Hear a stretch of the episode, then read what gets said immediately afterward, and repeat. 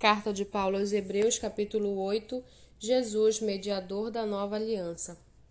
Ora, o essencial das coisas que estamos dizendo é que temos tal sumo sacerdote que se assentou à direita do trono da majestade nos céus, como ministro do santuário e do verdadeiro tabernáculo que o Senhor erigiu e não o homem.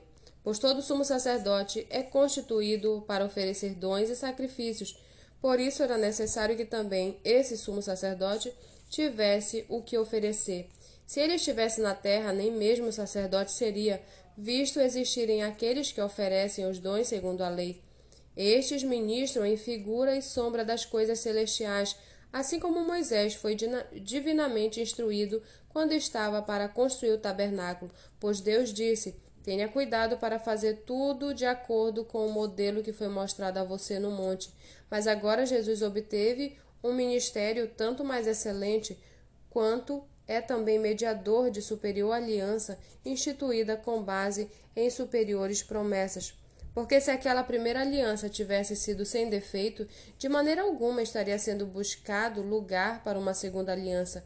E de fato, compreendendo-os, diz: Eis aí vem dias, diz o Senhor, e firmarei nova aliança com a casa de Israel e com a casa de Judá, não segundo a aliança que fiz com seus pais no dia em que os tornei no dia em que os tomei pela mão para os tirar da terra do Egito, pois eles não continuaram na minha aliança, e eu não dei atenção a eles, diz o Senhor, porque esta é a aliança que farei com a casa de Israel.